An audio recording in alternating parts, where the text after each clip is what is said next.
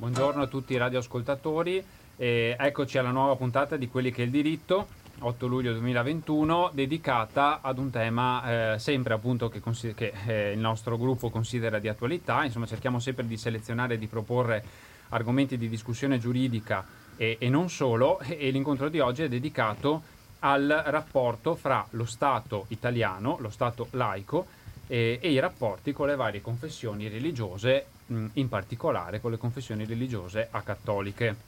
E per parlare di questo argomento, che appunto è estremamente vasto e sarà difficile da concludere in un'ora e mezza di conversazione, abbiamo invitato un esponente di una confessione religiosa, di un culto acattolico, in particolare il presidente dell'Unione Buddista Italiana, che è il dottor Filippo Scianna. Buongiorno. Benvenuto, grazie per l'invito. Ex avvocato del Foro di Padova, professionista nell'ambito della formazione e dell'educazione, dell'intelligenza emotiva, che ci parlerà appunto di questo argomento, di come si declina dal punto di vista giuridico il rapporto appunto fra il governo italiano e le varie confessioni religiose minori. Tra l'altro avremo poi anche un collegamento di un altro membro del Consiglio Direttivo dell'Unione Buddista, il reverendo Tetsugen Serra, che si collegherà tra un po' più avanti. Allora, dottor Scianna, per iniziare con un cappello introduttivo, come facciamo di solito per entrare un po' nel vivo dell'argomento, come possiamo parlare di pluralismo religioso, soprattutto nell'ordinamento italiano? In che termini potremmo declinarlo? No? Abbiamo l'articolo 19 della Costituzione, la Carta fondamentale, che ci dice che c'è una libertà di professare la propria fede religiosa. Ma poi nel concreto, nella sua esperienza, come la vede questa attuazione? Sì, c'è un combinato disposto di articoli nella Costituzione che garantisce la libertà religiosa. Partiamo dall'articolo 3, tanto per dirne una, e poi chiaramente l'articolo 7, l'articolo 8, l'articolo 19, insomma ci sono una serie di articoli che evidenziano come questo diritto nel nostro paese, nel nostro ordinamento, sia garantito a tutti gli... L'articolo 3, giusto, della non discriminazione. Esatto. Della ragione, sì. Ora, il fenomeno religioso è un fenomeno complesso. Considerate che chiaramente i lavori costituzionali hanno una datazione di un certo tipo e chiaramente lo scenario in quel momento sociale, prima di tutto, e politico era completamente diverso. Si decise all'epoca a fronte di questi articoli, di accompagnare a questi articoli anche la possibilità che alcune di queste confessioni, non la cattolica, che disciplina i rapporti con lo Stato attraverso prima i Patti Lateranensi e poi il Concordato, queste confessioni non cattoliche potessero disciplinare, avere una corsia di rapporti con lo Stato attraverso delle intese, e da qui l'articolo 8 della Costituzione. Ora, quindi, il pluralismo religioso in Italia è garantito anche nello specifico da questa possibilità di rafforzare, mettiamola così, le intese sono una modalità di rafforzare il rapporto tra lo Stato e le confessioni acattoliche.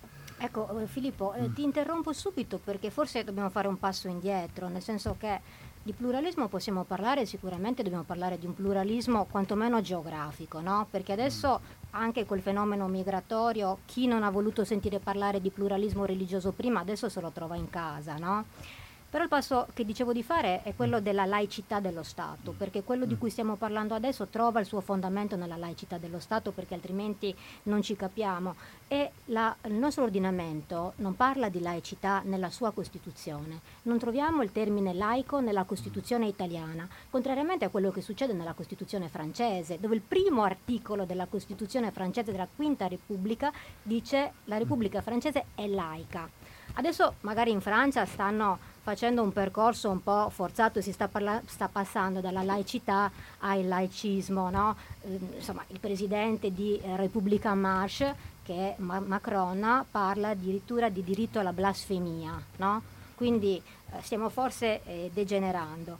Però la laicità italiana è stata definita dalla Corte di Giustizia Europea una laicità relativa, una laicità temperata, per la primazia storica e culturale della religione cattolica. Dalla Corte Europea, hai detto? Sì, di giustizia europea. E questo perché? Perché in buona sostanza nei nostri tribunali, nelle nostre scuole dove si fa formazione c'è il crocifisso, una cosa che è impensabile nella Repubblica Francese, dove c'è la politica della parete bianca, no?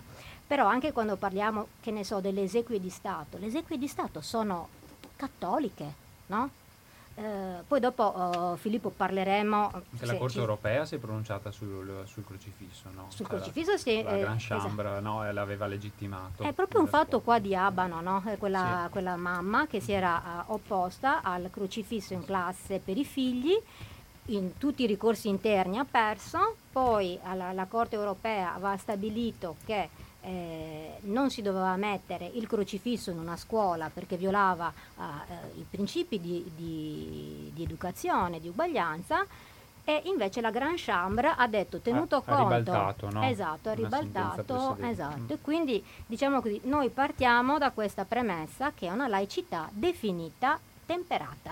Ecco. E ce l'hai detto tu, esatto, proprio quando hai parlato del fatto che abbiamo un articolo 7 dedicato ai rapporti Stato-Chiesa Cattolica e un articolo 8 successivo dedicato, no, al rapporto, diciamo, a uno strumento, diciamo, alternativo rispetto al concordato che, diciamo, che è il trattato internazionale fra Santa Sede e Italia e il modo di rapportarsi tra lo Stato e le altre confessioni. Ma riflettevo stamattina che se siamo arrivati a un concordato, se siamo arrivati ai Patti Lateranensi e poi successivamente, è perché abbiamo anche, voglio dire, ce l'abbiamo in casa, no? La Santa Sede, il Vaticano e tutto il resto. E la nostra Costituzione è sia precettiva che anche programmatica, no? Traccia la strada per, diciamo, un'evoluzione futura. Secondo te il fatto che ci sia un articolo dedicato appositamente e che può essere, diciamo, modificato soltanto mediante revisione, i trattati lateranensi possono, poi come modificati anche dalla legge dell'84, possono essere modificati solo con una procedura aggravata, può costituire un'occasione di attrito, diciamo, con tutti quegli altri principi fondamentali che tu stesso hai citato dall'articolo 3, principio di uguaglianza fondamentale, non possono essere fatte discriminazioni su base religiosa, cioè questa disparità di trattamento, magari anche io non l'ho neanche spiegata, magari poi se la riesci a spiegare tu meglio, anche soprattutto per i radioascoltatori, è legittima? Si sta modificando? Guarda, credo che sia un qualcosa di molto complesso. Evidentemente una Costituzione, una legislazione di uno Stato non può non tener conto di una storia, non può non tener conto di millenni di storia in questo caso, quindi dire che non fosse opportuno i patti prima, il concordato dopo, assolutamente no. Devono chiaramente riflettere quella che è una fotografia del nostro paese. E questo è un punto. Ora, circa la disparità di trattamento, ma questo è un qualcosa che viene un po' prima.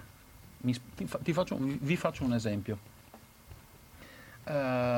Tutto il dibattito che c'è stato prima del raggiungimento dell'intesa tra lo Stato e la confessione buddista, l'Unione Buddista Italiana, è stato un dibattito politico-giuridico intanto sulla definizione stessa di confessione religiosa. Perché in quell'ottica, in quella concezione giuridica, confessione religiosa era solo la confessione di tradizione di ceppo giudaico-cristiano, cioè tutte quelle tradizioni monoteiste che riconoscono l'esistenza o prevedono l'esistenza di un Dio. Sì, capisci il dibattito sul buddismo? È molto, certo. Una tradizione che non ha questo principio, e questo è un dibattito che durò diverso tempo. Cioè, non essendoci il principio, diciamo, della divinità, dell'esistenza del Dio, veniva discussa, diciamo, prioritariamente, no?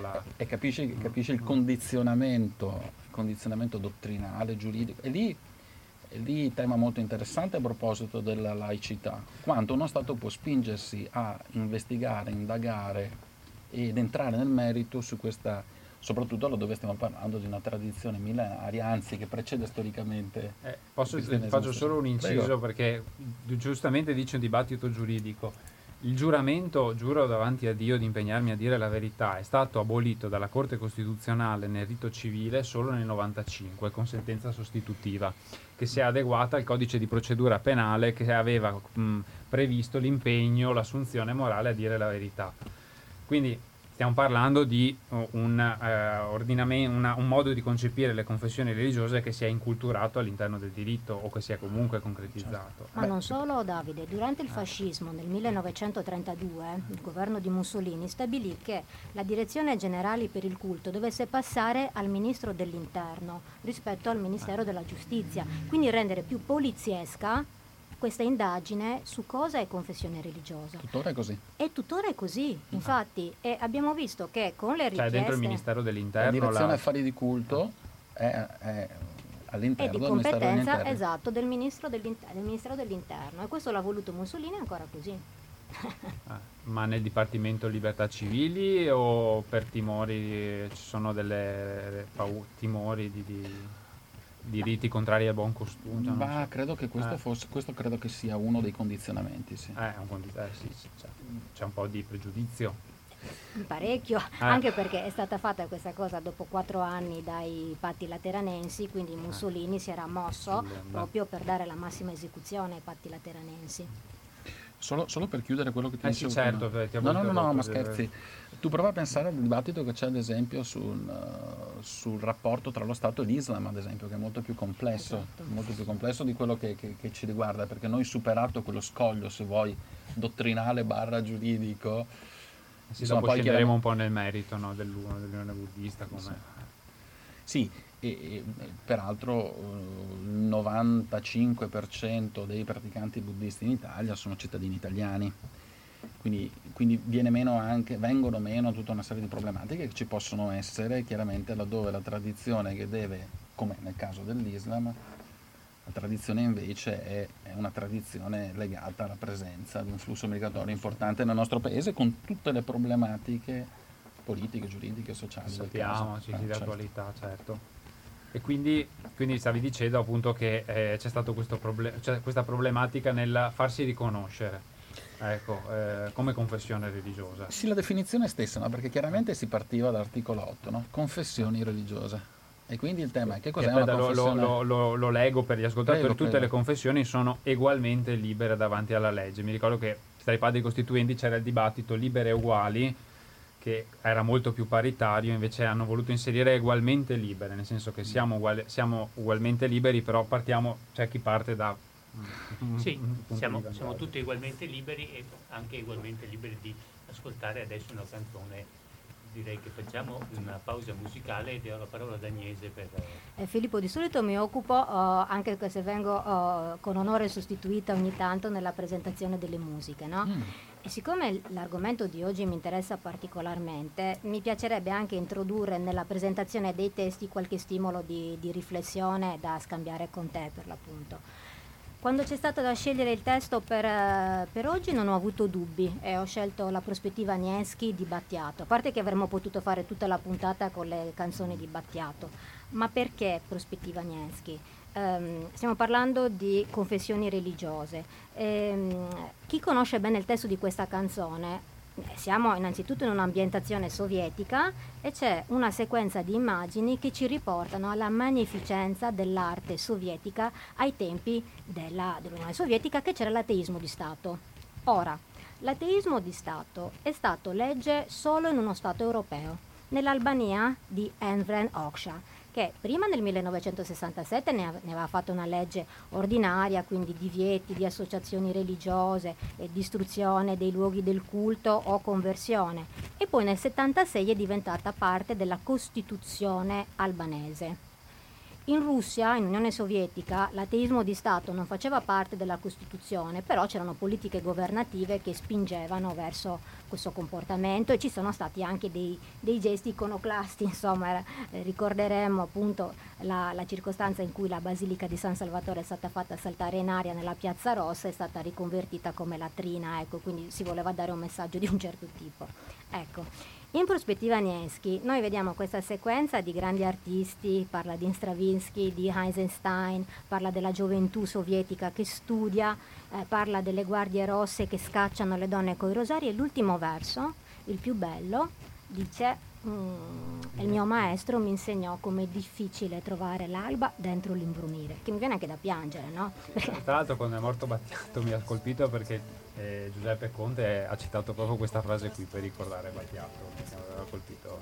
Che era un insegnamento di Gurdjieff, il suo maestro, che peraltro era in Unione Sovietica dal 1915 al 22 e quindi introduce un argomento che è religioso, no? Crea uno shock questa canzone perché ha parlato dell'ateismo dell'Unione Sovietica e l'ultimo pezzo invece crea questo mix bellissimo, ecco, e quindi ascoltiamolo insieme.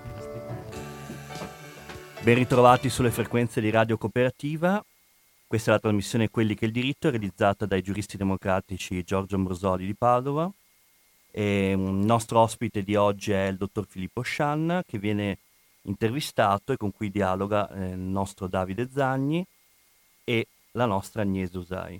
Salutiamo anche noi, Massimiliano Stiz, sono io, Leonardo Bruni, con la sua voce suadente. Ricordiamo che... E anche la Monica Bassan che ci dirige e ci sorveglia tutti. Ci sorveglia e il nostro nome tutelare. Ricordiamo che come giuristi democratici siamo impegnati nella campagna referendaria per l'eutanasia legale.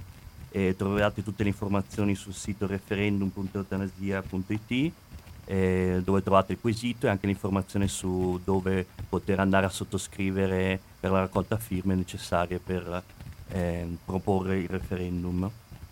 Ricordiamo anche che Radio Cooperativa si basa sul sostegno dei simpatizzanti e dei nostri radioascoltatori, per cui è possibile fare e versare un contributo attraverso il conto corrente postale o un bonifico bancario o tramite PayPal. Trovate tutte queste modalità sul sito www.radiocooperativa.org. Grazie Leonardo, riprendiamo la nostra conversazione con il dottor Scianna. Allora, stavamo chiudendo la definizione di confessione religiosa. Giustamente abbiamo detto articolo 8, si possono stipulare delle intese, che appunto tutte le confessioni sono ugualmente libere davanti alla legge, e quelle diverse dalla confessione cattolica hanno il diritto di organizzarsi secondo degli statuti e sostanzialmente i loro rapporti sono regolati con lo Stato sulla base di intese. E se io non faccio un'intesa, posso essere qualificato come confessione religiosa? Sì, ti faccio un esempio molto diretto nostro, nel senso che noi eravamo riconosciuti come Unione Buddista Italiana con DPR del 91. E poi si discute delle prime intese con il governo D'Alema, poi con il governo Prodi, insomma l'intesa e la legge che trasforma poi, che recepisce l'intesa, è una legge del 2012. Quindi passano quasi 20 anni dal momento in cui siamo riconosciuti. E quindi in questo DPR che cosa si configurava l'Unione Buddista Italiana come un ente di culto, con tutti i diritti che poi discendono dall'ordinamento, cioè esatto. Il diritto di poter utilizzare dei luoghi,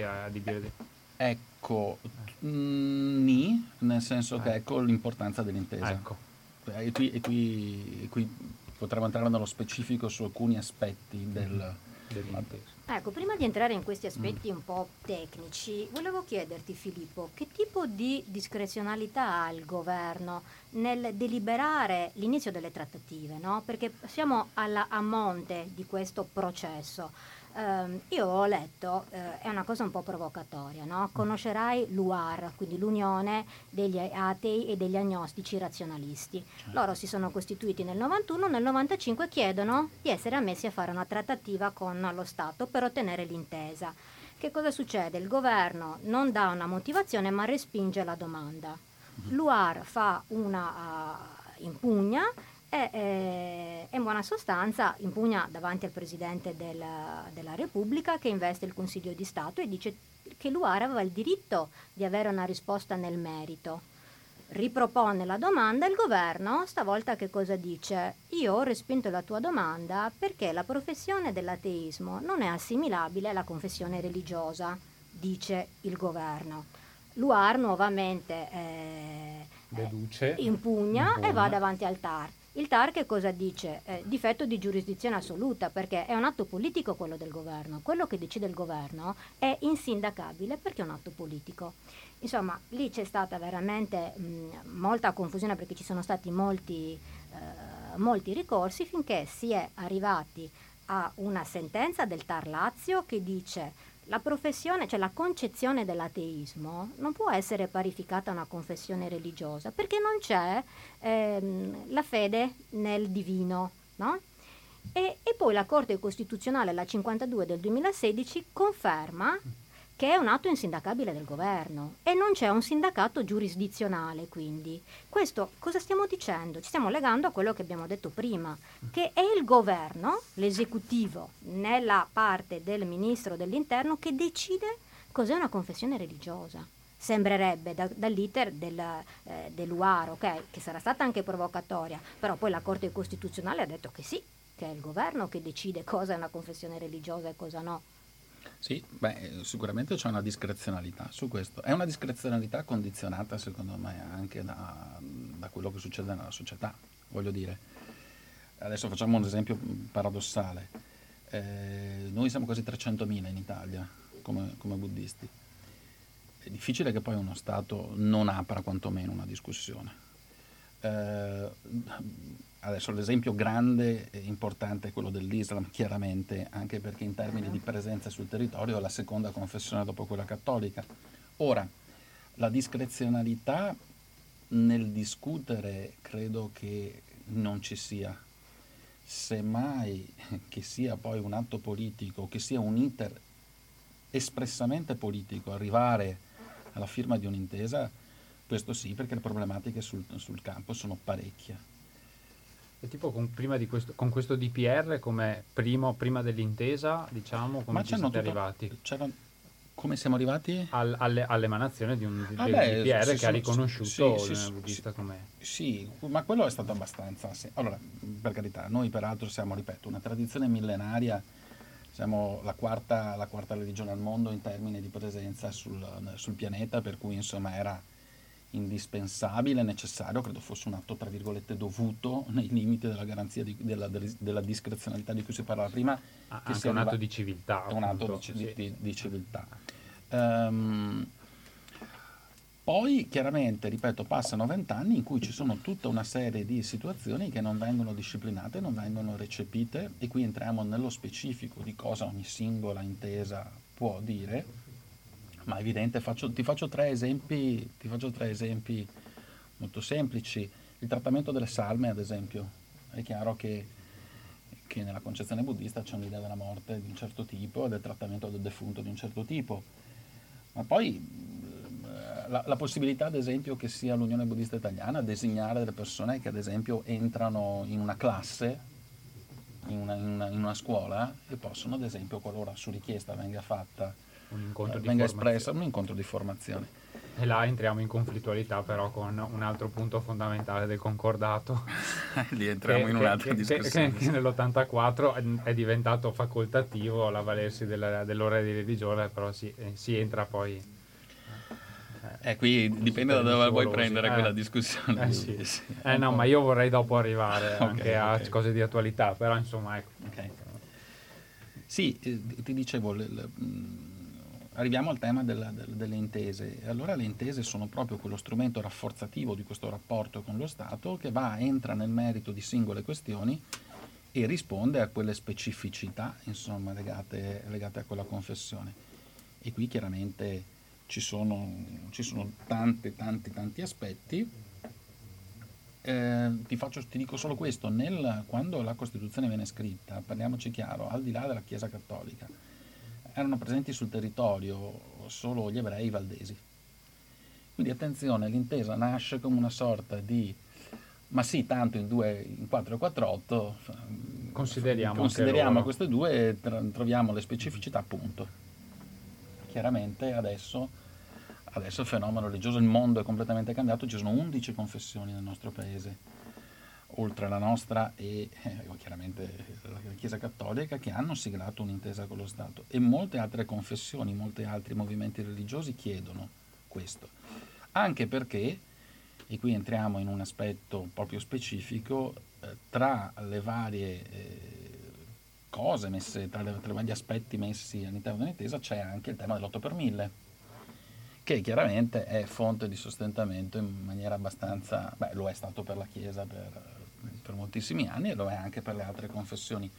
Non voglio mettere troppo l'accento su questo aspetto, ma è evidente che c'è stata un'accelerazione nella richiesta di accesso alle intese a seguito della possibilità di accedere all'8 per 1000. Ma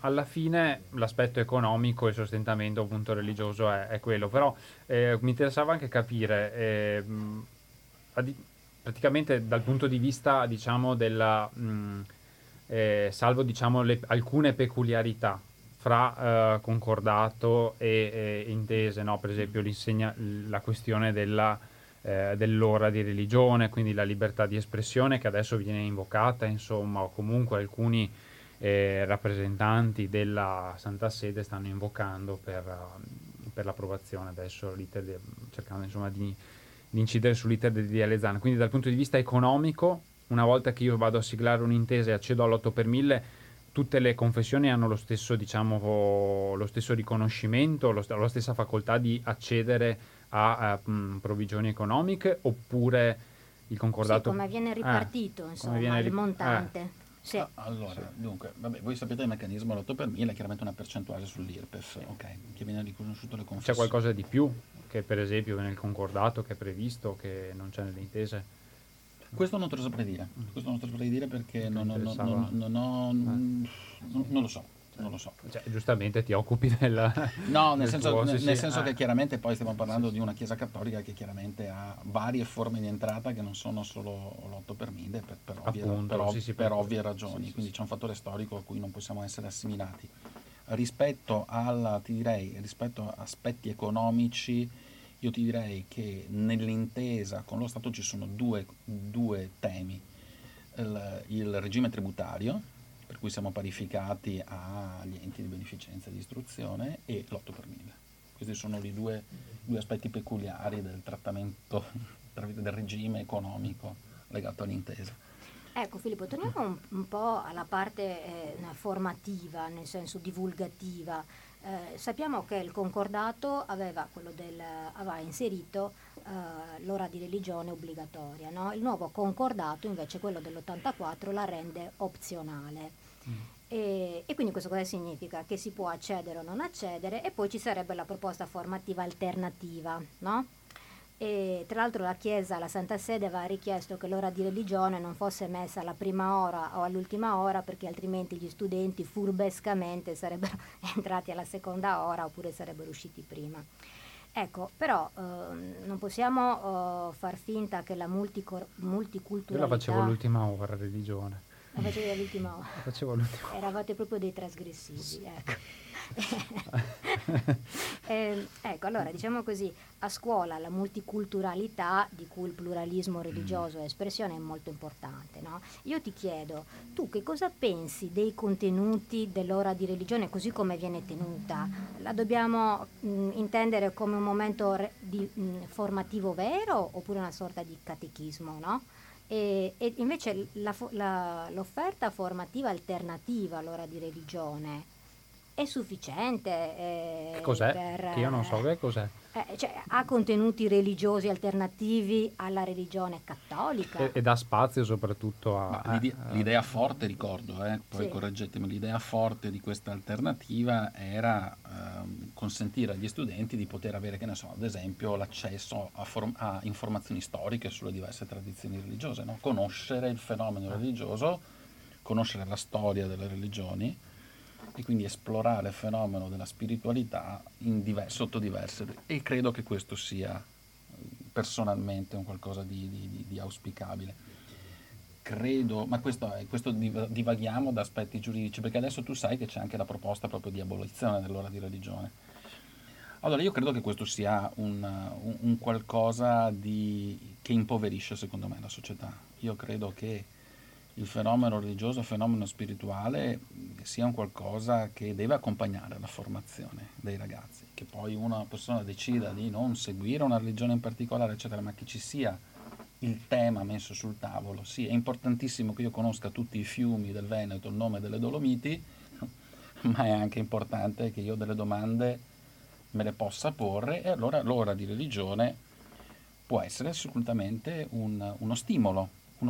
Ora, su come questa formazione deve essere fatta, qui si aprono diverse tematiche, perché alle volte ho sentito dire che questa formazione magari è affidata a dei religiosi di una specifica religione. E allora il tema o a persone che hanno appunto una formazione, no, di teologia, che però all'interno della...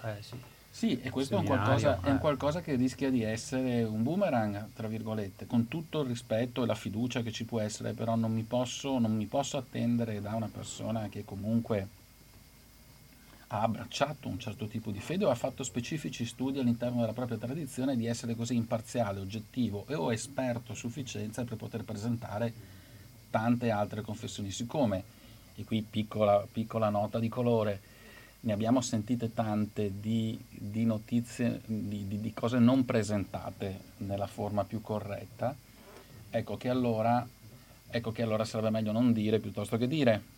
E quindi il grande tema è come, più che il sì o no, il come porto il fenomeno religioso all'interno della scuola. Insomma, per essere così com'è, non si sa se è più utile o più no. Beh, diciamo così, Filippo ha messo proprio il dito nella piaga, nel senso che il fenomeno religioso deve o non deve entrare nel settore pubblico, dentro la scuola. In realtà c'è uno studio molto profondo che è trattato proprio dalla facoltà di storia delle religioni, in cui ci si chiede appunto, ma la religione è un universale culturale, per cui non se ne può fare a meno? Oppure è uno stadio dell'evoluzione dell'uomo, come a dire che partiamo da uno stadio iniziale che è uno stadio religioso, che è praticamente è retrogrado, per arrivare a quella che Giambattista Vico definiva l'età degli dei. Quindi si parte dall'età degli dei all'età degli uomini, quindi siamo in una fase in cui, quando saremo pienamente evoluti, la religione non ci dovrà più essere, o dobbiamo tenere conto che è un universale culturale e dobbiamo sempre, no, trattarlo? Posso risponderti? Sì, su certo, questo? Anzi, devi. Io penso che una involuzione è figlia della mancanza di riflessione sulla dimensione trascendente dell'uomo. Sono d'accordissimo. Perché il trascendente accompagna l'uomo. Poi le risposte sono diverse, però negare questa cosa qui secondo me è molto grave, e secondo me questa società soffre dell'assenza della dimensione del sacro. Sì.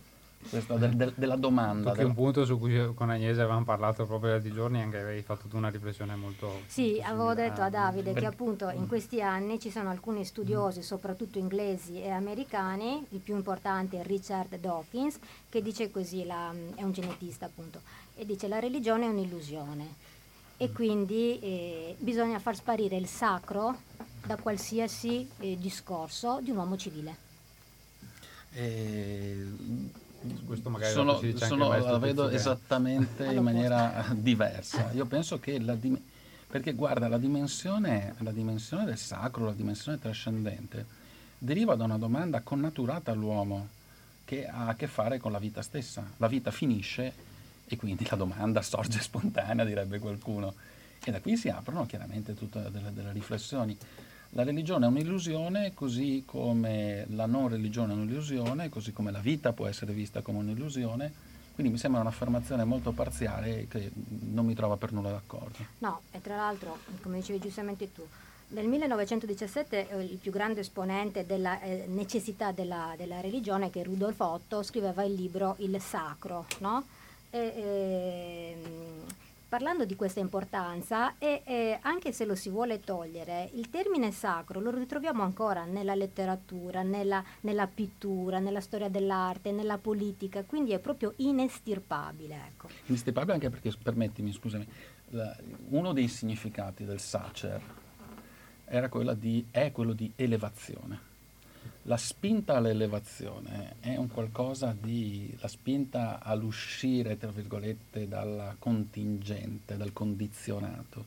È un'esigenza connaturata all'uomo. Allora, E soprattutto è, secondo me, molto rischioso che ci sia qualcuno o qualche istituzione o qualche governo che si arroghi il diritto di comprimere questa aspirazione. Ecco lì, e la storia è piena di con le relative tragedie che ne sono conseguite. Eccoci qua, magari proviamo a levarci anche tramite una canzone in questo momento. Ci supereleviamo, Max. Adesso questo noi ci affidiamo alle tue mani e aspettiamo veramente quello che ci proponi. Sì, io vorrei passare adesso dal sacro al profano, ecco, quindi però è arrivata una telefonata per noi, ma nel frattempo Filippo sì. Andiamo avanti con la canzone, facciamo un attimo la canzone, sì. Ok, allora procediamo con la canzone. Perché dicevo passiamo dal sacro al profano? Perché parliamo, adesso vi presento una canzone rock, una delle più belle al mondo, che è Stairway to Heaven dei Led Zeppelin, ecco. E perché passiamo dal sacro al profano? Perché il rock è la musica che piaceva a Satana, no? Si dice così. E questo pezzo è stato accusato di aver utilizzato il backmasking, quella procedura per cui facendo tornare indietro la registrazione si sentivano messaggi diabolici. Ora, due parole su questa figura del diavolo, no? Che sembra una cosa antichissima, però in realtà c'è stato un momento nei primi anni del 2000 in cui le alte gerarchie ecclesiastiche si sono lamentate perché non si parlava più del diavolo, no? Nelle omelie dei parroci, nel catechismo, e si accusava Ratzinger di fare una teologia razionalista, perché Ratzinger parlava appunto dell'inferno come separazione da Dio. E Ratzinger veniva dopo Wojtyla, che per 27 anni invece ha avuto un magistero dove la figura di Satana era fondamentale. Addirittura è stato il primo papa che dopo 400 anni ha fatto 2 esorcismi dentro il Vaticano.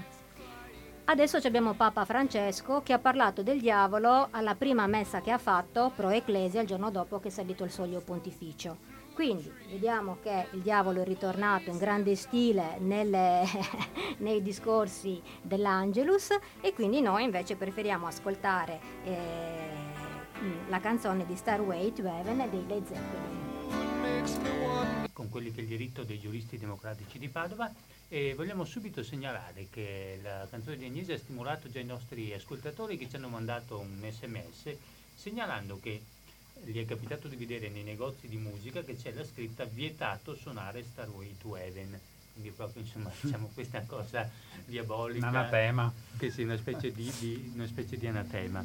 E adesso vediamo, dovremmo avere un ospite veramente di riguardo nella nostra diretta, vero Davide? Sì, abbiamo finalmente il collegamento dell'altro ospite, sempre un esponente dell'Unione Buddista Italiana, il reverendo maestro Tetsugen Serra, che è appunto un missionario buddista della tradizione Zen Soto, e abate e fondatore di diversi templi. È in linea, reverendo?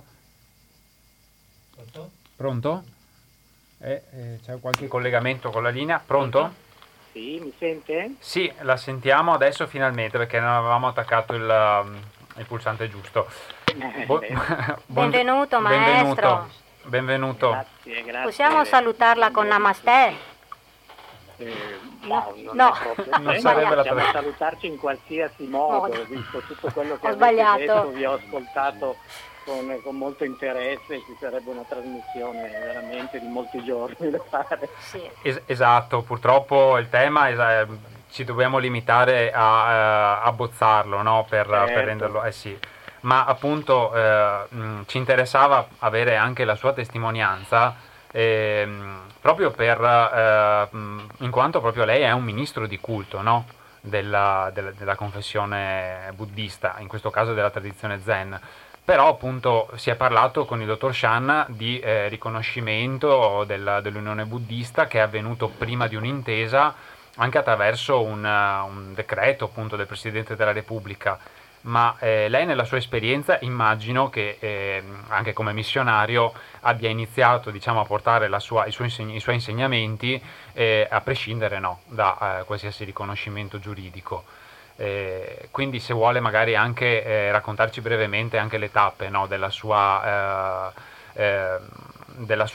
suoi insegnamenti in Italia e anche eventuali difficoltà che può aver incontrato, no, nell'essere riconosciuto come ministro di culto. Sì, ma intanto una piccola chiosa, no? Ho sentito che parlavate della religione è un'illusione, no? O che lo Stato italiano si arroga il diritto di definire che cosa sia una religione, che è la fede nel divino. Intanto cos'è il divino? Ma se una confessione che viene chiamata religiosa come il buddismo non ha il divino, che problema cosa all'intesa? Questo era già un problema, sì. Questo è già un problema, no? Poi dovremmo forse definire, e lo Stato dovrebbe seriamente, no, definire allora, che non è compito suo, ma prima di arrogarsi il diritto, che cos'è sacro, che cos'è spirituale e che cos'è religione, insomma, quindi veramente molto complesso l'ambito. Ma io quando sono rientrato dalla mia formazione in Giappone, diciamo che aprendo un centro non ho avuto grosse difficoltà, perché non avendo nessun riconoscimento, non avevo nessun diritto, non potevo chiedere nulla, e non chiedendo nulla non ho avuto naturalmente nessuna difficoltà. Non ha avuto ostacoli? No, non ho avuto ostacoli perché non chiedevo nulla, naturalmente. Certo. Però i rapporti tra lo Stato italiano e quello che chiamiamo le confessioni religiose, che sono formulate, come spiegavate molto bene con il dottor Scianna, all'interno, no, dal Ministro dell'Interno, attraverso riconoscimenti di personalità giuridica, no, che stipula queste intese. Non penso che sia proprio legittimo utilizzare come criterio discriminante l'esistenza di un'intesa con lo Stato per la libertà religiosa. La libertà religiosa e i suoi luoghi di culto deve essere sicuramente a prescindere da un riconoscimento dello Stato. Si tratta di una libertà inalienabile che non può essere, che non può dipendere da questi accordi, perché è una libertà spirituale, di pratica. No? Anche un diritto, no? Diciamo, dall'altro punto di vista del fedele. Assolutamente, sì. È un diritto, no? Che poi sia organizzato in religione o meno, ma è un diritto.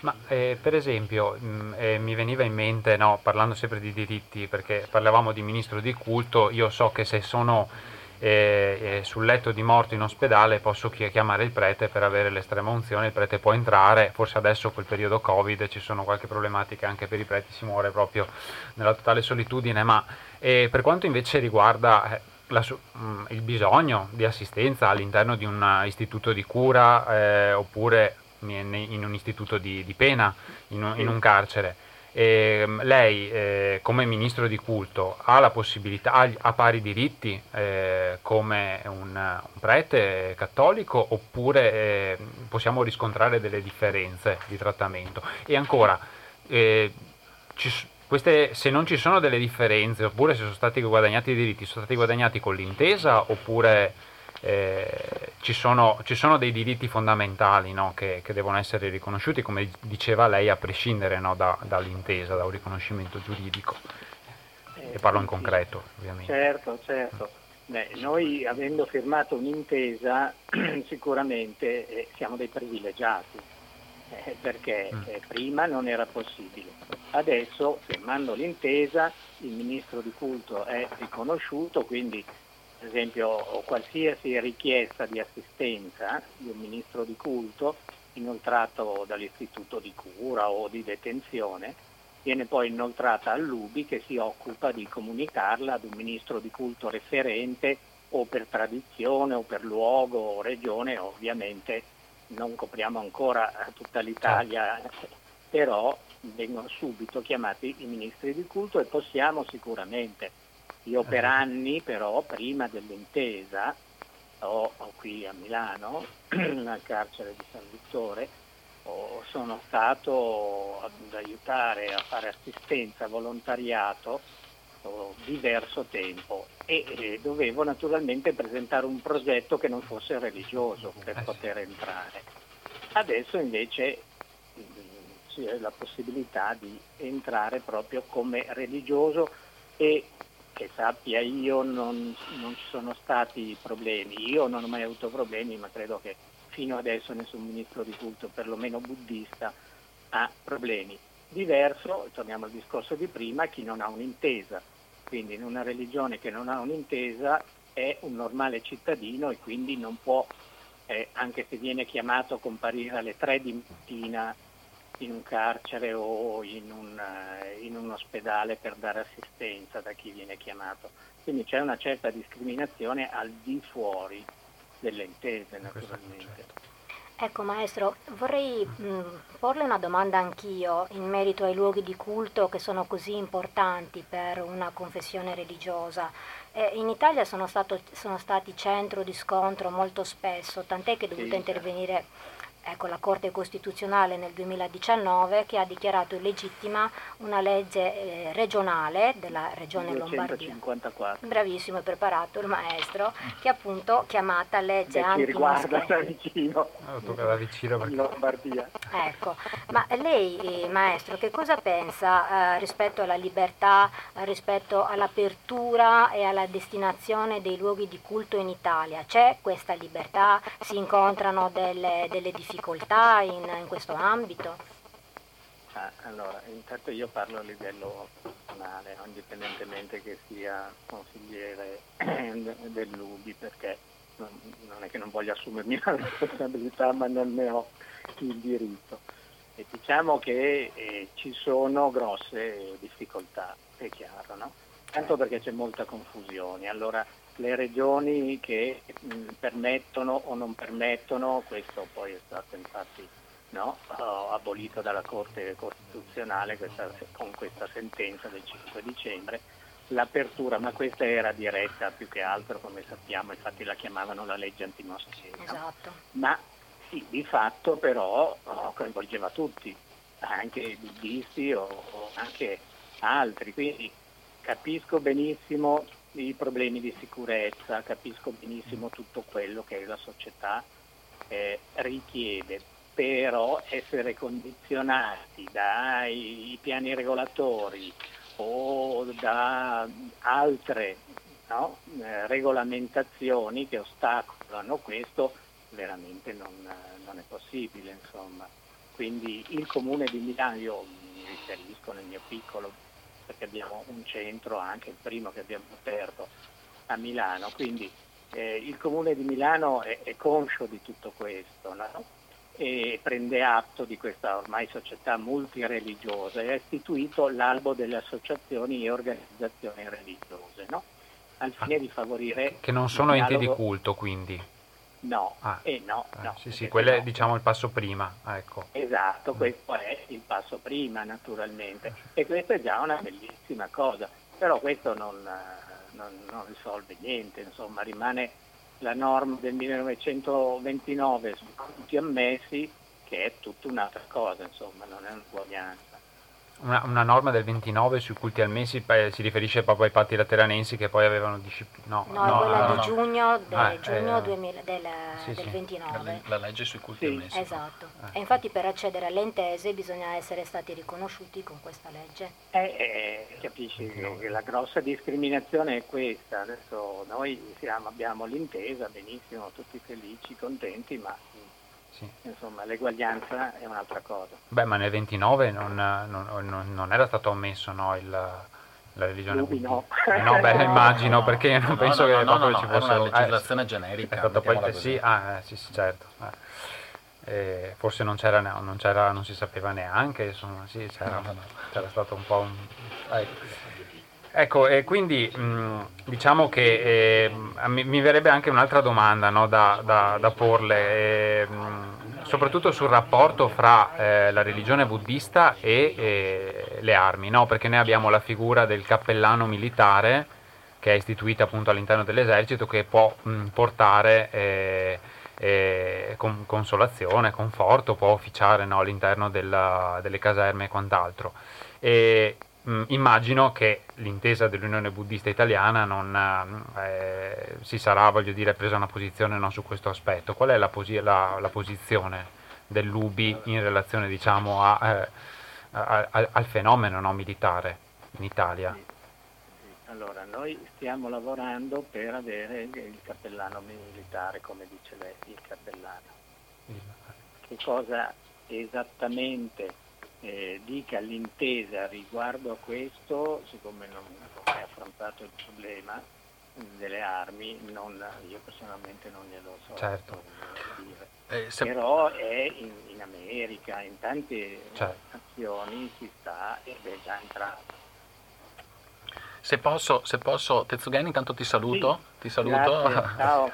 Ecco, siamo tutti in linea, infatti potete tranquillamente... Il Presidente sa sicuramente meglio è una piccola nota, ma proprio nell'articolo 4 dell'intesa, quando si parla ad esempio di servizio militare, l'UBI dichiara che per motivi spirituali è contraria all'uso delle armi. E poi si riconosce la possibilità di, in caso di ripristino del servizio obbligatorio di leva, si prevede sostanzialmente l'obiezione di coscienza da parte della facoltà. La facoltà, sì, di esercitare. Scusami, mi sono permesso di questa integrazione. Questo è importantissimo e poi vedremo il cappellano militare. Sì, esatto. Mi interessava questo aspetto perché appunto... l'esercizio della libertà spirituale giustamente non si esplica soltanto nell'educazione, che è l'aspetto fondamentale nella quale riscontriamo la maggior disparità di trattamento, perché nella formazione dei giovani abbiamo appunto tutti i rilievi che aveva fatto il dottor Scianna, ma poi si manifesta nella vita di ogni persona. Una persona può finire in carcere, una persona speriamo il più tardi possibile, ma finirà in ospedale. E poi ci può essere appunto l'eventualità del servizio della leva obbligatoria, Era interessante capire come erano state tratteggiate. Quindi un po' della sua testimonianza, maestro Tetsugen, lei ci ha detto che fino a che uno non va a chiedere, diciamo, riconoscimento, la tradizione buddista è stata, diciamo, non ha incontrato particolari, diciamo, ostacoli, ecco. Se non poi nel momento in cui si doveva andare a trattare in termini di presenza e di parte di... Esattamente, cioè quando uno non chiede niente non incontra mai ostacoli. Ecco, però... Quando uno dice scusate ma come mai c'è quel crocifisso e non c'è la storia del Buddha di fianco, visto che siamo in un stato laico, no? E là la Corte Costituzionale nel 2006 ci aveva detto che appunto è un oggetto di culto che sì, mi sembra che se fosse un caso sempre del crocifisso, è stato sia la Corte Europea che anche la Corte Costituzionale hanno detto che era legittimo, che ci fosse, però giustamente finché uno non chiede i problemi non vengono fuori. Nel momento in cui che ci sia certo, ma allora visto che ha un'intesa è anche legittimo che ci sia una statua di Buddha. Esatto, anche perché stiamo parlando di numeri, giusto? Stiamo parlando di un fenomeno che interessa sempre più persone o comunque un certo numero di cittadini, no? Se pensiamo che nelle classi oggi, soprattutto le primarie, credo che la maggioranza, come sappiamo, non è italiana, è multietnica, multiculturale, multireligiosa e moltissimi sono di paesi di provenienza buddista, quindi sono delle classi che sono interamente buddiste quasi. Se non altro di provenienza, di tradizione. Sì, di provenienza. Allora, la ringraziamo, maestro. Noi dobbiamo dare il via all'apertura alle telefonate adesso dei radioascoltatori. Ci dispiace non poterla avere in conto. Mi perdoni un attimo, prima ho sentito la bellissima canzone di Battiato, Trovare l'alba dentro l'imbrunire, che poi sarebbe il Tao. Ecco, questo è quello che auspichiamo tutti veramente, di trovare all'interno di tutte queste leggi.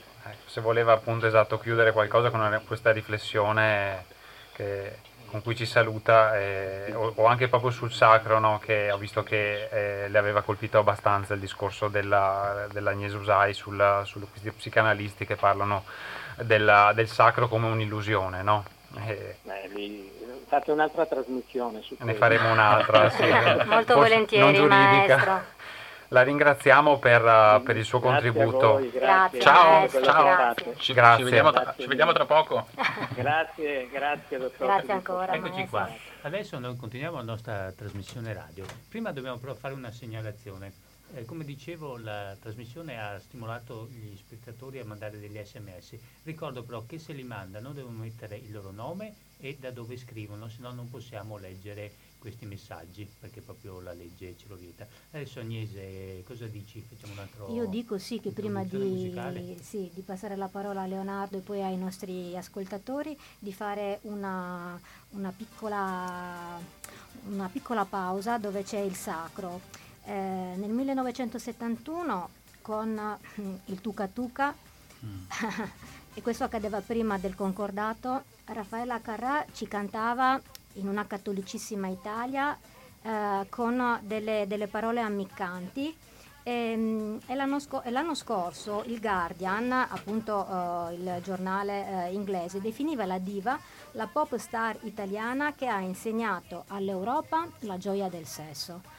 Se noi guardiamo e ascoltiamo le canzoni di Raffaella Carrà che ci ha lasciato questi giorni, sono tutte canzoni che hanno ad oggetto appunto la gioia della libertà e del sesso, come quella che sentiamo già in sottofondo, tanti auguri a chi tanti amanti ha, oppure a far l'amore comincia tu.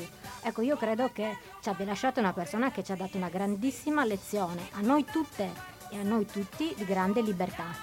Rientriamo in studio, purtroppo dobbiamo interrompere la canzone per andare avanti. Ricordiamo che siamo Quelli che è il diritto, la trasmissione del diritto di Radio Cooperativa curata dai giuristi democratici di Padova. Vi ricordo che Radio Cooperativa è la radio dell'informazione libera e si basa sui contributi dei sostenitori. Quindi vi ricordo di visitare il sito www.radiocooperativa.org, dove troverete tutte le modalità per poter fare una donazione. Le modalità sono davvero tante, e quindi insomma confidiamo che potrete trovare la vostra più comoda. Adesso stiamo per partire con la rubrica di oggi, che è Lo sapevate che?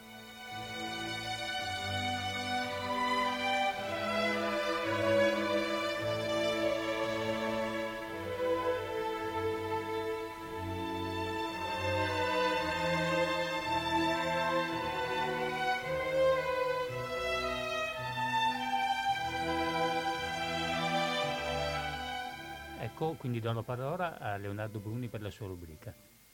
Grazie Max. Allora, non vi è sfuggito e non ve la faccio sfuggire che c'è stata la festa dell'indipendenza negli Stati Uniti domenica, e quindi ho pensato di fare un refresh di questa dichiarazione di indipendenza che appunto dà il nome alla festa, appunto il 4 luglio 1776.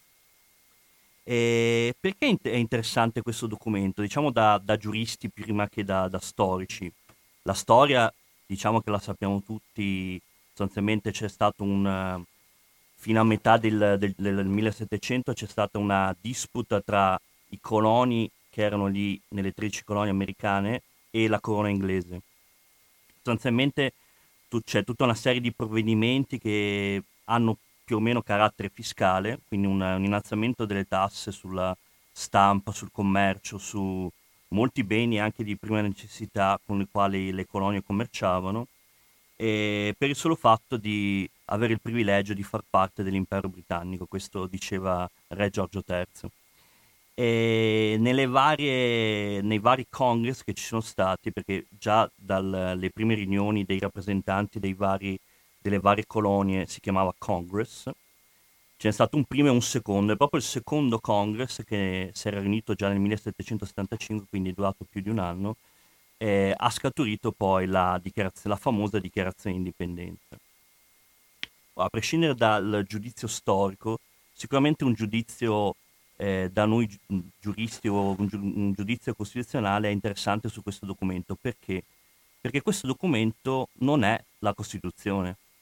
La Costituzione è stata promulgata nel 1787, come sapete, quindi già da un congresso eletto e già a indipendenza ottenuta, perché ricordiamo che questa dichiarazione di indipendenza non è che fosse perché finalmente siamo staccati dall'impero britannico. La guerra per la rivoluzione dura dal 75 all'81 con la famosa battaglia di Yorktown, che è quella che chiude questa fase bellica, e sostanzialmente poi ci sono altri 6 anni per arrivare alla Costituzione americana.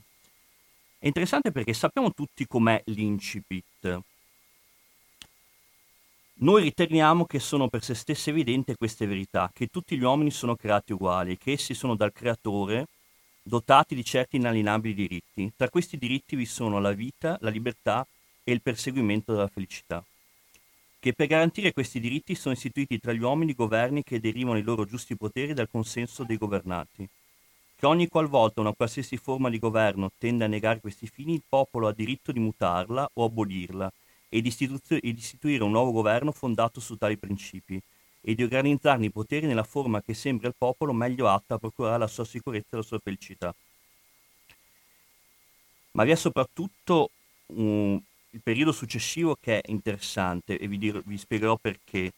Certamente prudenza vorrà che i governi di antica data non siano cambiati per ragioni futili e peregrine, e in conseguenza l'esperienza di sempre ha dimostrato che gli uomini sono disposti a sopportare gli effetti di un malgoverno finché siano sopportabili, piuttosto che farsi giustizia abolendo le forme cui sono abituati.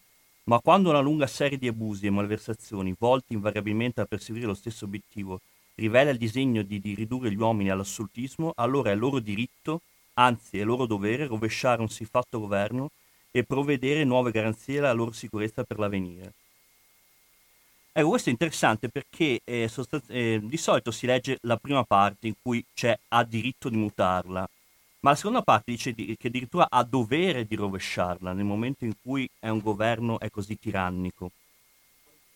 Diciamo perché citano tutti i soprusi, no? Che aveva fatto, esatto, adesso non li leggiamo, sì, sostanzialmente è un cahier de doléances, sì, sì. Prima dei francesi c'è un elenco di tutto quello che non ha promulgato il re, perché sì. Magari non tutti sanno che... Le singole colonie avevano delle rappresentanze che avevano un potere legislativo temperato dal fatto che ci fosse il placet del re, e sostanzialmente su tutta una serie di provvedimenti non era mai arrivato il diniego, proprio se n'era disinteressato il re apposta. Perché vi sottolineo questo passaggio? Perché poi il famoso secondo emendamento, quindi il diritto di possedere le armi, deriva da qua, nel senso che nel momento in cui si formava una milizia cittadina, non c'era ovviamente un esercito ben coordinato all'inizio. La garanzia che c'è in Costituzione di poter portare le armi deriva proprio da questo, dal fatto che i cittadini possono sovvertire un governo che non ritengono legittimo e che si tramuta in tirannia. Quindi non tutti sanno che c'è una ragione storica per cui c'è questo famoso e controverso secondo emendamento nella Costituzione. Certo. Per cui vedevo che per i festeggiamenti del 4 luglio scorso weekend 140 morti. Con questo purtroppo. Solo perché sparavano. Sì, non lo so. Qual è l'altro punto interessante? Tutti gli uomini sono creati uguali.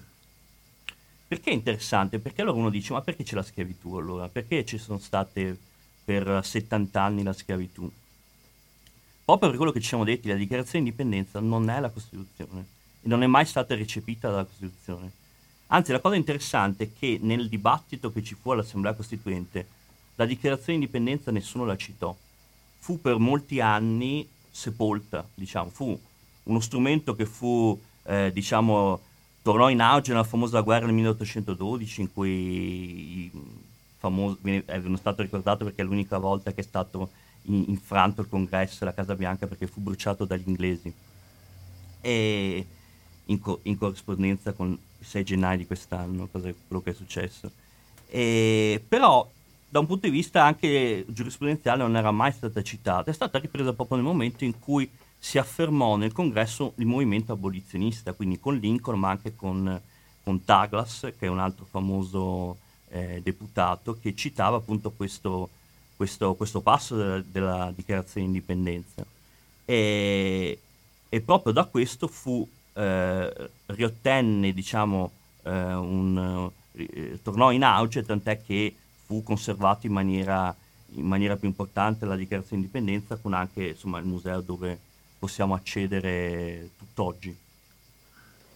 E la cosa interessante che poi ho visto, che vi do come pillola finale, è che poi tutti l'hanno ripresa, nel senso anche culture molto distanti da quella americana hanno ripreso alcuni passi di questa dichiarazione di indipendenza per dichiarare la loro indipendenza a sua volta. Ovviamente quasi tutti gli stati dell'America Latina, quindi Venezuela, Centro America, però anche per esempio mi ha colpito la Repubblica del Vietnam nel 1945, ripresa alcuni passi della dichiarazione di indipendenza. Ovviamente quella più famosa è la dichiarazione dei diritti dell'uomo e cittadino della rivoluzione francese, che riprende pari pari la questione dei diritti inalienabili e del fatto che tutti gli uomini sono creati uguali. Quindi diciamo che tutto parte dalla dichiarazione di indipendenza, la nostra storia costituzionale europea. Eccoci qua, allora adesso andiamo avanti un po' con il nostro ospite, il dottor Filippo Scianna, in attesa delle telefonate. Che dici, Davide? Certo. Proseguiamo un attimo con la nostra conversazione e scendiamo magari più nello specifico di quello che è l'intesa, no? che tu rappresenti, cioè la confessione religiosa che tu rappresenti. Proprio l'altro giorno ti chiedevo, quando preparavamo l'incontro di oggi, se l'Unione Buddista, proprio parlando di unione, ma forse abbiamo una telefonata di un radioascoltatore prima di entrare su questo tema. Ci sottoponiamo alle domande degli ascoltatori. Esatto. Tipo. Pronto? Sì, buongiorno, sono Manuel da Treviso. Buongiorno Manuel. Buongiorno. Niente, sentivo prima che parlavate anche dell'ora di religione. Io capisco che questo sarà normato dal concordato, quello di Claxi, che i professori, i docenti di religione devono avere la nomina da parte delle gerarchie ecclesiastiche, insomma, ecco. Secondo me in uno stato laico, in una scuola laica, questo dovrebbe essere un po', insomma, quantomeno criticato, secondo me, perché se la Chiesa Cattolica ha tutto il diritto di educare i bambini e deve farlo negli spazi suoi, insomma, non nella Chiesa, insomma, ecco. Volevo sapere cosa ne pensavate di questo fatto, insomma, che io trovo abbastanza criticabile, insomma, ecco. Vi ringrazio. Grazie, Manuel. Ma guarda, intanto Manuel, salve.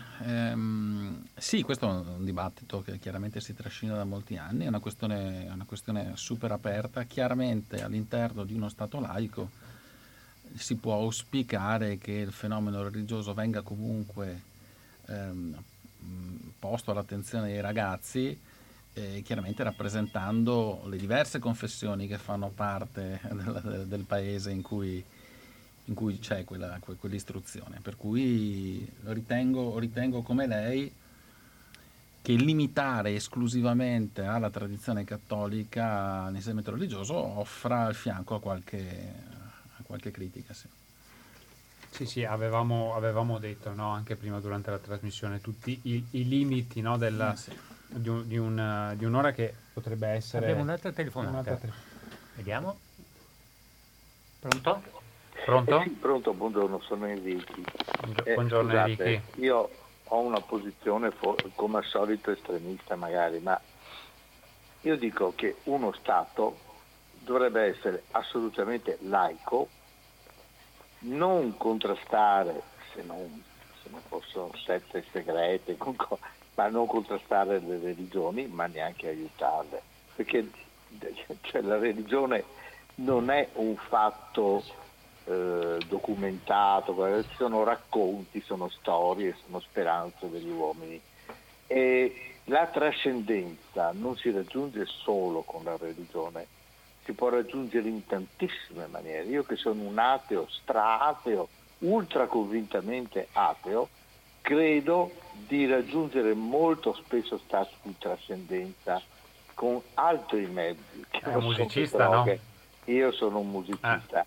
E quando ascolto certe cose, lì si raggiunge una trascendenza che è estremamente superiore ai bla bla bla dei vari preti, guardi che sono veramente delle prediche che a volte c'è da vergognarsi. Grazie Enrichi, ecco. Grazie. Per cui che lo Stato sostenga queste cose qua, per me, siamo ancora indietro di 5.000 anni. Insomma, i nostri ascoltatori, Filippo, sono tutti convinti di una laicità vera e non temperata. Sono modello francese, no? Sì, sì.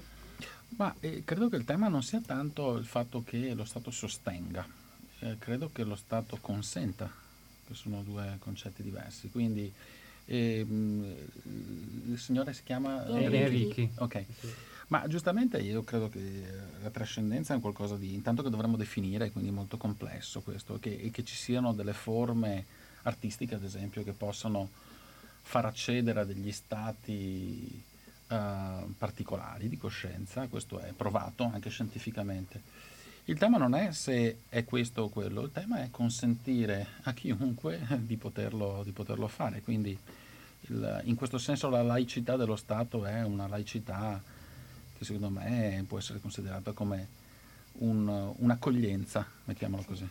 Sì, il maestro prima ci diceva appunto, scusami Filippo, come addirittura una comunità portatrice di un sentimento religioso dovrebbe essere riconosciuta a prescindere, no? Sì, parlava quindi, di un tema molto... Ecco, indipendentemente dall'intesa.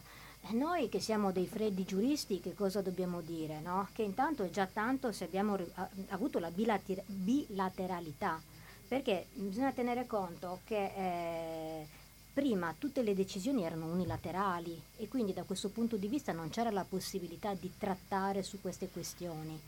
E la Francia è super partes anche qua perché vieta l'utilizzo del concordato, proprio perché dice nel concordato siamo alla pari, quindi il potere temporale con il potere spirituale è alla pari e lo Stato francese non lo accetta.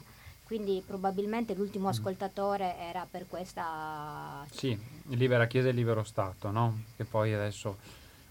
Però sì, riprendendo appunto quello che diceva anche il maestro Tetsugen, no? È giusto che ci sia c'è un diritto inalienabile a essere riconosciuti nel proprio sentimento religioso e a professarlo, no? Poi il rischio però di essere riconosciuti senza, diciamo, un filtro, un vaglio preventivo e quindi avere determinate possibilità, no, per interagire, no, con la sfera pubblica in determinate aree, potrebbe comportare il rischio che ci sia una banalizzazione, no, del sentimento religioso, o che chi non porta un sentimento religioso ma vuole comunque dichiararlo per tale, no, lo possa sbandierare. Questo rischio c'è, indubbiamente questo rischio c'è.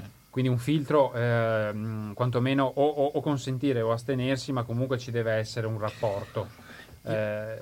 Io credo che i rischi ci saranno sempre. I rischi ci saranno sempre nel momento in cui si vuole andare a normare questo fenomeno. Perché comunque storicamente a qualsiasi latitudine e chiaramente la legislazione ha risentito di una storia di quel paese. Quindi porre la questione in termini siamo tutti uguali, completamente uguali dentro quella storia lì è difficile, molto difficile. Quindi dire che l'appiattimento è sempre un esatto, il rischio anche quello, il rischio di una banalizzazione, insomma, il rischio. Io credo peraltro che però abbiamo fatto dei siamo indietro, no? Però dei passi in avanti sono stati fatti, perché con una egemonia come quella cattolica, no? Ricordiamoci che l'ultimo pontefice, l'ultimo sovrano dello Stato Pontificio, che era Pio IX, no? Era assolutamente contro ogni forma di modernità, che definiva modernismo, che significa essere contro la libertà.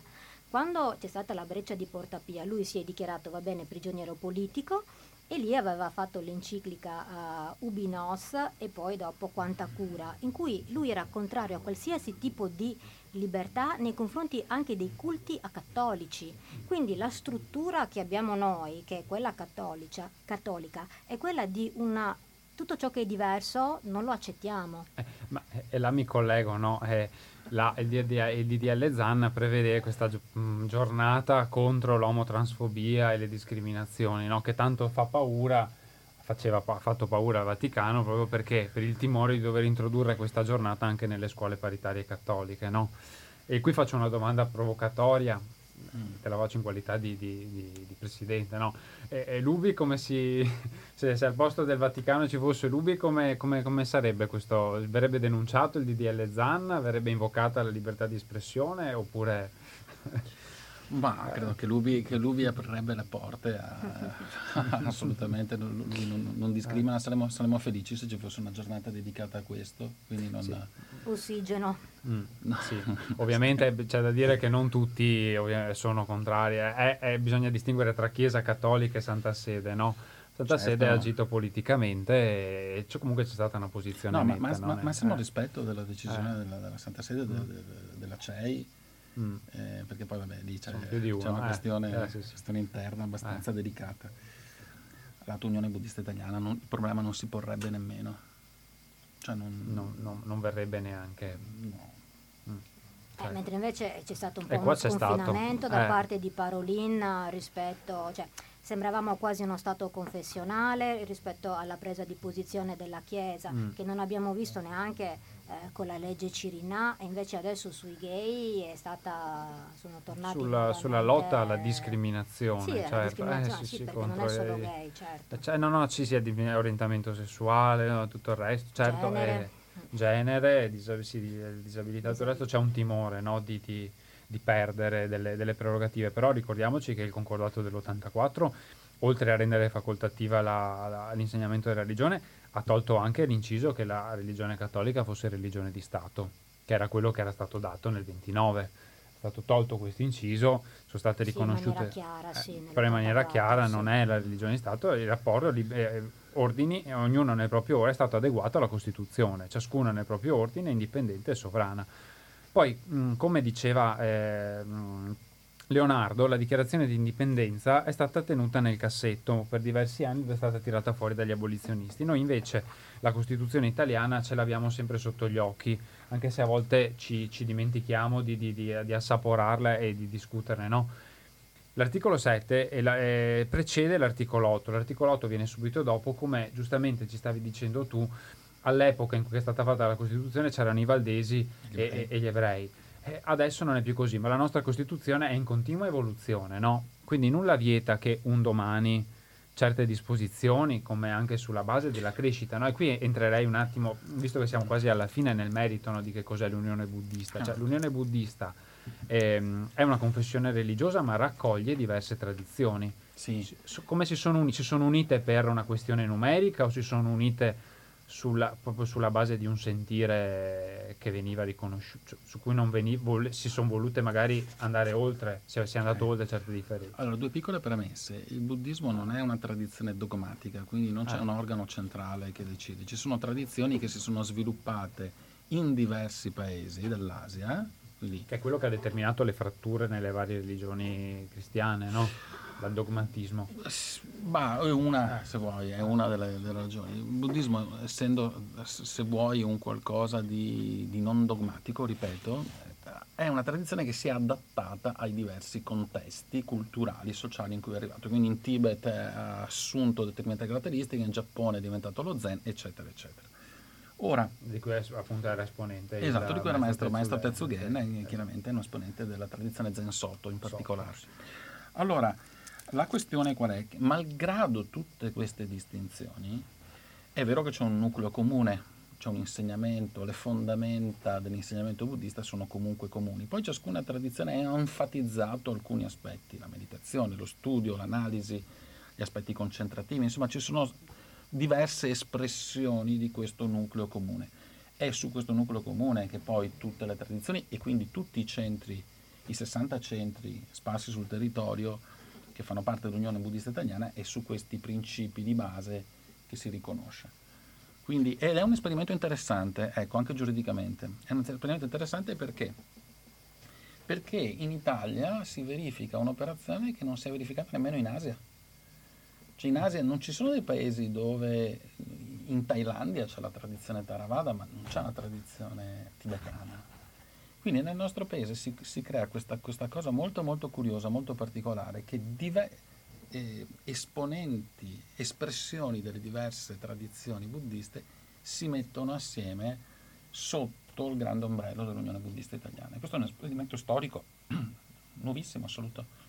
Sì, e tra l'altro ci dà anche un po' l'idea della della creatività, no, che abbiamo come italiani, no, di sperimentare, di creare delle soluzioni, no, di andare oltre. Cioè, c'è anche un po' in questa unione buddista, possiamo parlare un po' anche di italianità nel modo in cui è... C'è dell'italianità, c'è anche, se vuoi, lo spirito buddista stesso. Cioè, attenzione, non confondiamo quello che non è successo per delle decisioni specifiche da quello che non è successo perché logisticamente non poteva succedere. Mm-hmm. Quindi io credo che l'operazione, infatti, è riuscita in maniera abbastanza facile, semplice, cioè l'operazione di riunire sotto l'Unione Buddista Italiana diverse tradizioni è un'operazione che, se andiamo a guardare la Costituzione e poi la storia dell'UBI, è avvenuta in maniera molto molto semplice. E c'è a volte si genera della confusione fra Istituto Buddista Italiano e Unione Buddista Italiana, no? C'è questa ulteriore, una nuova confessione religiosa che è stata ha fatto un'intesa durante il governo Renzi. Sì. Una particolarità, il Presidente del Consiglio dell'epoca andò a firmare l'intesa nella sede della Soka Gakkai, ed è un qualcosa di abbastanza eccezionale rispetto alla storia del paese. Detto questo, l'Istituto Buddista Soka Gakkai, vuoi un po' di distinzioni? Sì, ma giusto per capire distinzioni, perché a volte si dice: io sono praticante di questo centro buddista e ma Soka Gakkai no, sono due cose diverse. Sì. Allora, mettiamo così: io rappresento un'Unione Buddista Italiana che si richiama al Buddha storico, proprio da dove è nato il buddismo, quindi principe Siddhartha che poi diventa il Buddha, l'illuminato, eccetera. E da lì, quindi stiamo parlando di 2500 anni di storia. La Soka Gakkai è un'associazione laica fondata nel 1930. Allora perché è confessione religiosa? Perché comunque si richiama a degli insegnamenti buddisti, sì. Però non prevede la figura del religioso all'interno. Ed è una società, scusami, un istituto, ripeto, fondato nel 1930 in Giappone, che si richiama a una figura storica di questo monaco che visse intorno al 1200, Nichiren, e in particolare incentra la propria pratica su uno degli insegnamenti del Buddha storico, che è il Sutra del Loto, in particolare nell'essenza di questo Sutra del Loto, che è la recitazione del mantra Nam-myoho Renge-kyo. Come mai non ha aderito all'Unione Buddista Italiana? Perché l'Unione Buddista Italiana si richiama a un insegnamento molto più vasto che è quello storico. È inclusivo, forse. Il Sutra del Loto è un insegnamento del Buddha. Il Buddha però ha dato moltissimi insegnamenti, non solo quel sutra, e quindi l'Unione Buddista Italiana si richiama a quel tipo, alla tradizione storica del buddismo, considerando anche l'aspetto monastico e anche, se vuoi, un aspetto un po' più, visto che abbiamo parlato prima di trascendenza, ecco che l'Unione Buddista Italiana si richiama a un certo tipo di insegnamento, di tradizione, che, ripeto, è quella delle origini. Un sentire, diciamo, anche comune, no? Che unisce le varie tradizioni ed è inclusivo e vasto, no? Sì, guarda, possiamo semplificare. Siccome mi capita di andare a dei convegni o degli incontri, eccetera, magari c'è qualcuno che si alza e dice: io seguo il buddismo di Nichiren, no? Ma se non c'è il buddismo di Nichiren, o il buddismo di mia madre, o il buddismo di Davide, c'è il buddismo di Buddha Shakyamuni. Dopodiché ci sono sicuramente delle specificità, delle particolarità, però la storia è lì, la storia è molto chiara. Ecco, Filippo, purtroppo il tempo a disposizione è finito e quindi siamo arrivati ai saluti. Eccoci qua. Dobbiamo chiudere, allora, ti ringraziamo. Però. Grazie a voi. Ringraziamo il dottor Filippo Scianna, il presidente dell'Unione Buddista Italiana, che ci ha accompagnato per tutta la puntata. Anche maestro Tetsugen, consigliere UBI. Sì, certo. Sì. Adesso ci salutiamo anche noi. Agnese Usai, che ci ha aiutato con le musiche. Grazie, buongiorno a tutti. Davide Zagni, che ha condotto questa bellissima puntata. Grazie, con Agnese, perché ha dato degli spunti. Monica Bassan, che ci coordina tutti dalla regia. Ci ascolta oggi. Ci ascolta. Leonardo Bruni, che ci ha fatto la sua solita e meravigliosa rubrica, e io, Massimiliano Stiz, che vi saluta. Ci rivediamo il 22 luglio con una puntata sorpresa. Ciao a tutti. Grazie.